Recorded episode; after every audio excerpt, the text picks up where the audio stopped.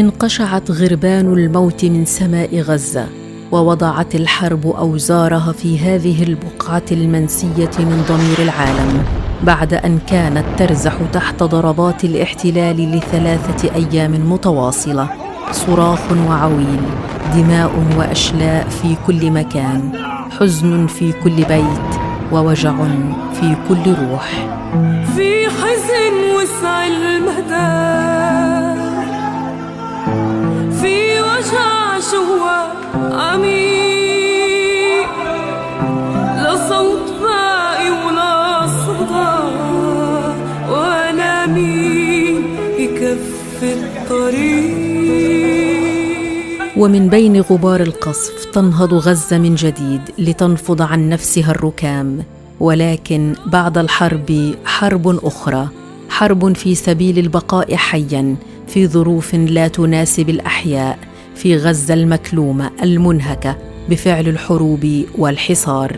تنهض غزة من حربها على حروب من نوع آخر حروب الفقد والوجع. فهذه عائلة خليل أبو حمادة تبكي طفلها الذي ارتقى في مجزرة بجباليا. رحل وحيدهما الذي رزقا به بعد انتظار ثلاثة عشر عاما. رحل خليل ليعم الصمت منزل العائلة. أب مفجوع غير مصدق بينما قلب الأم يكتوي بنار الفقد تناجي الصبر ولا يأتي تحتضن ملابس الغائب وتتنفس ذكراه حتى يطوي النسيان كل الروائح لكن رائحته ستظل عالقة في عقلها تنهش منه كيفما يحق للموت أن يفعل في أي وقت شاء.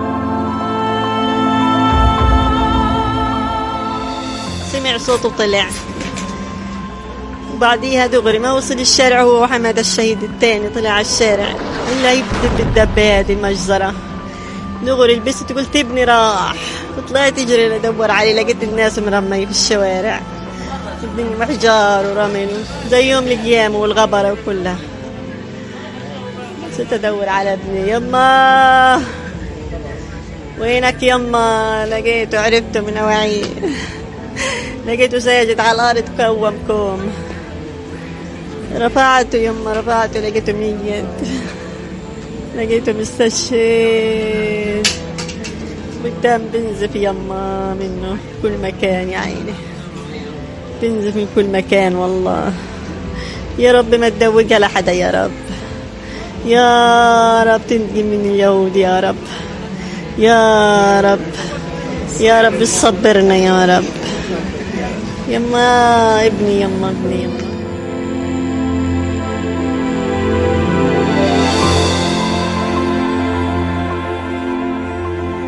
حزن أم خليل لم يكن بعيدا عن أوجاع قلب عائلة النيرب فمحمد فقد طفليه في نفس المجزرة. احترقت روحه وصرخ كثيرا وانفجرت مدامعه دما وتصاعدت شهقات روحه تباعا. عل أحد يوقظه من الكابوس. لكنها الحقيقة المفجعة فصغاره رحلوا دون عودة.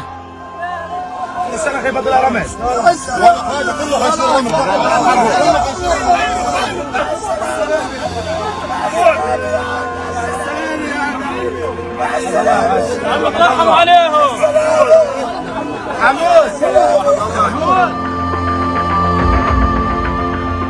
منازل الشهداء التي يخيم عليها الحزن أغلقت على أنين أصحابها فوحدهم يدركون حجم الفاجعة ووحدهم يناجون رحمة الله في من تبقى من أحباء مصابين. فالدم في كل مكان عويل الكبار قهرا وبكاء الأطفال خوفا ينطق بمظلوميتهم ويستصرخ حقهم في البقاء. البقاء واي بقاء لو رحلت قطعة من أرواحهم إلى الجنة كرهف سليمان الطفله التي فقدت أطرافها وبقيت معلقة بين الموت والحياة. أنا اسمي رهف خليل سلمان عمري 11 سنة طلع سادس إيدي سبقتني إلى الجنة وجريت تنتين سبقوني إلى الجنة أنا صوبت من الحرب من الاحتلال الصهيوني. كنت طالع راح أنا أخويا علشان نروح نتعشى بالليل من إنه وأنا بطلع على الصاروخ لقى جفية وهذه سعاد حسونة الناجية من مجزرة رفح. استشهد أخيها محمد وأصيب والدها. لكنها تخرج من بين الركام مصابة تصر على إكمال حلمها في دراسة الطب بعد أن أنهت الثانوية العامة قبل أيام. رغم إنه أخوي استشهد أبوي متصاب بيتنا راح كل إشي انهدم من أحلام. لكن زي ما قلت بالبداية لما بتنهدم أحلامنا لما بينقطع الأمل بنبدا نعاند. نعاند الحياة ونصير على حلمنا. بصير على حلمي. إن شاء الله بقدر أكون دكتورة أساعد أهلي وأكون جنبهم أقف جنبهم بالمواقف الصعبة. أعوضهم عن شوي لو شوي أعوضهم عن الوجع والألم اللي صار ومن قلب منزل آخر دمرته قذيفة صاروخية بالكامل. هنا بقايا أرغفة الخبز مغمسة بالدم. فالشهيدة دنيانا العمور كانت تعد الخبز لعائلتها. لم ينضج الرغيف ولم يكتمل حلم دنيانا في التحضير لمعرضها الفني الأول الذي لطالما حلمت به كفنانة واعدة. كانت ترسم مآسي شعبها وأحلامهم لكنها لم تكن تعي أنها ستكون اللوحة الأخيرة وأن صورتها ستكون على لوحة شرف الأمة بين الشهداء. يعني إذا فنان ورسام وعندها أحلام وطموحات يعني تضل عليها فصل وتخلص الجامعة. يعني من البنات يعني يعني من البنات الهديات الكل بيحلف بحياته إنها يعني دنيانا زي إيش؟ اسمها مسمى. وهي نالت الحين الشهادة. أحنا ناس بسطة ومدنيين يعني كل هذا بيت مدني. يعني هذه رسامة قتلوا قتلوا قتلوا قتلوا كل حاجة فيها. أنت لاحظتي إذا بتشوفوا رسوماتها كلهن عن الحياة. كلها هي عن الحياة يعني مش زي أي بنت بتحلم تخلص جامعة تخلص تعليمها. رحلت دنيانا العمور ورحلت آلاء قدوم أصغر ضحايا المعركة وبقيت النار تشتعل في قلب عبير حرب باستشهاد خطيبها إسماعيل دويك. ورحلت آلاء الطهراوي تاركة صغيرها الوحيد خلفها واستشهدت إم وليد جايدة وهي ذاهبة لإحضار عروس ابنها ولحقتها بعد يومين حفيدتها حنين ليتحول الفرح إلى حزن. ورحل ضياء البرعي بينما دعوات أمه المقهورة تنادي بلسان حال كل أهل غزة الصبر يا الله الصبر يا الله.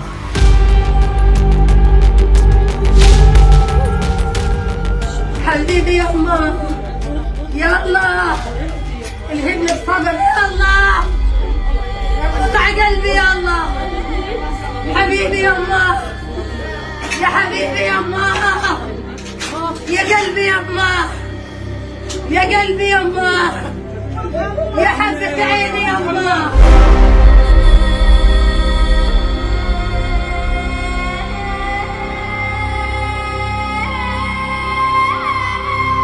ومن صرخات ام ضياء وعشرات عشرات قصص الموجوعين ومن بين ركام المنازل التي دمرت والأحلام التي قتلت تظل هنا غزة. هنا يفرق بين الحق والباطل. هنا يقف الشعب بصدره العاري أمام جبروت الاحتلال. هنا الكف تناطح المخرز لأجل فلسطين. كل فلسطين. وصدق الشهيد تيسير الجعبري. القيادي بحركة الجهاد الإسلامي الذي اغتاله الاحتلال في بداية معركة وحدة الساحات عندما قال كله يهون في سبيل الله والوطن فغمسه في الجنة بتنسيك كل التعب والإرهاق والحصار وكل ما شاهدناه في هذه الدنيا.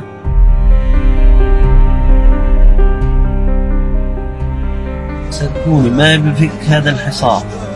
ولا بحرر هذه الأرض إلا الشباب أصحاب النيات الصالحة والشباب المجاهد الفلسطيني اللي صابر على كل هذه الأزمات اللي إحنا بنعيشها أزمات صعبة. صدقوني إحنا عذرين عذرين بالشباب أحيانا من صعوبة الحياة اللي إحنا بنعيشها كلنا. لكن هذه صعوبة الحياة ما بكرة يعني إن شاء الله بإذن الله عند عند ربنا عز وجل يعني حتشوفها كلها ولا حاجة. ولا شيء. في غمسة في الجنة يعني تنسى كل ال- التعب والإرهاق والحصار والضغط اللي شفناه في هذه الحياة. وتظل غزة بحجم قبضة لكنها تحرس وطنا كاملا. فرسالة الشهيد الجعبري رسالة كل الذين يقدمون أرواحهم فداء فلسطين.